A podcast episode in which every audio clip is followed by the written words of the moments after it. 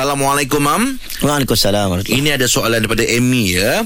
Dia kata saya baru saja memeluk Islam pada tahun 2018 Dan telah mendapat seorang cahaya mata pada tahun 2019 Alhamdulillah. Saya dan suami ingin membuat akikah untuk anak saya Tetapi apakah hukumnya Sekiranya saya menjemput keluarga bukan Islam Datang ke akikah anak saya? Saya ingin meraihkan hari akikah anak saya Dengan keluarga besar saya yang bukan Islam. Okey, faham. Okey, akikah dia ulama kiaskan macam daging korban jugalah. Mm-mm. Jamu orang bukan Islam, daging korban apa hukumnya? Mm. Ha, samalah jamu orang bukan Islam, daging akikah apa hukumnya? Mm. Baik, khilaf ulama.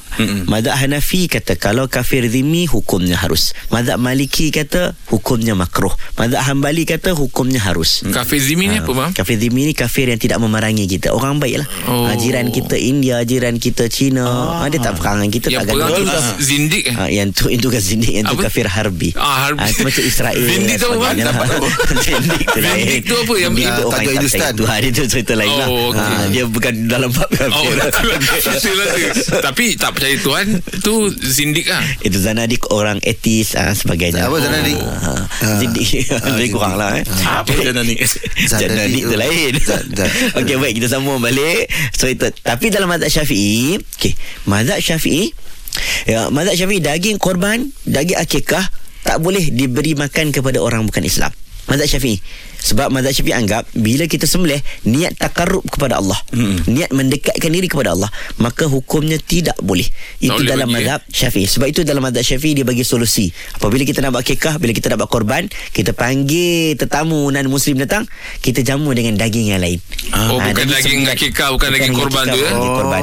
Cuma ada ulama, contohnya uh, Dr. Zulkifli Bakri, uh, mufti wilayah, dia kata tengok keadaan, tengok masalah. Ha, masalah masalah maksudnya contohnya dalam satu kampung uh, ada jiran sebelah rumah saja dah buat korban daging-daging tak ada dah. Ha, jadi jiran tu pula memang selalu aktiviti masjid dia akan datang dia memang tolong kita dia buat semua. okey. Ha, dia kata harus. Tetapi kalau jiran yang jauh, orang yang tak perlu kita bagi, ramai lagi orang Islam yang susah, ramai orang miskin, jamu orang miskin. Jamu orang Islam terlebih dahulu. Mm-hmm. Ha, jadi sebab itulah kalau kita nak keluar pada khilaf, kita asingkan daging. Tapi kalau kita rasa keterpaksaan kita itu saja daging yang ada, maka kita boleh ambil pandangan yang mengharuskan untuk kita bagi. Contohnya, dia ada mak, dia duduk dengan rumah mak. Mm-hmm. Mak dia masih lagi bukan Islam. Mm-hmm. Dia ada bapak, bapak bukan Islam. Mm-hmm. Takkan dia buat akikah mak bapak dia tak makan. Betul. Maka mm-hmm. ambillah pandangan ringan diharuskan.